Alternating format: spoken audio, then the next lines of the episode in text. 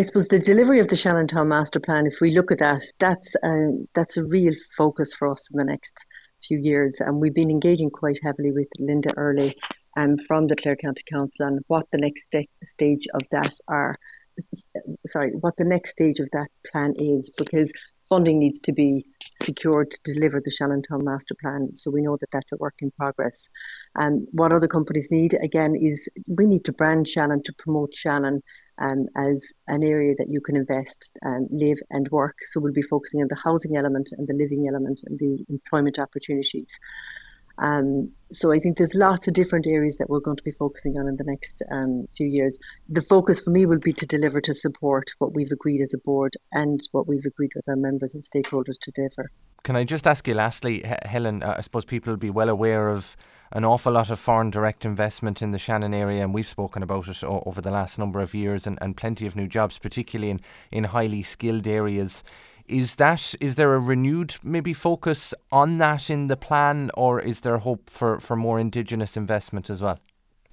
I think it's a blend. When you get FDI, um, I, the relationship between FDI and the indigenous industries is very, very close.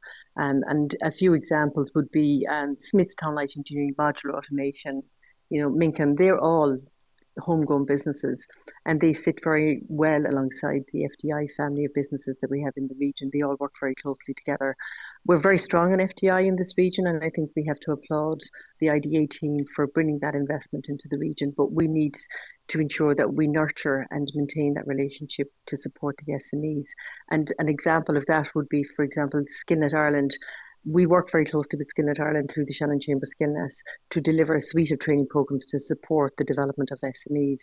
And we've secured new funding um, this year and previous years in isolation just to support the SME community. So our focus isn't in isolation, Josh, to support FDI, it's to support Enterprise Ireland's clients in the region. And they're getting very strong as well. And we have to applaud the challenges that they've had when they've come through Brexit and obviously the pandemic and now the energy crisis. So our focus will be to make sure that we support companies. And that's one of the reasons that we set up the Sustainability Task Force along with the other forums that are very active um, with the Chamber. We have a very active CEO forum, a very active HR forum, a very active Midwest Lean Network, the Skillnet Steering Group, and now the Sustainability Task Force.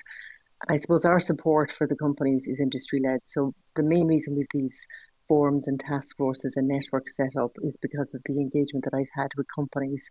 So it supports them, it fixes or solves the problems for them to allow them to continue their business as usual um, operational activities.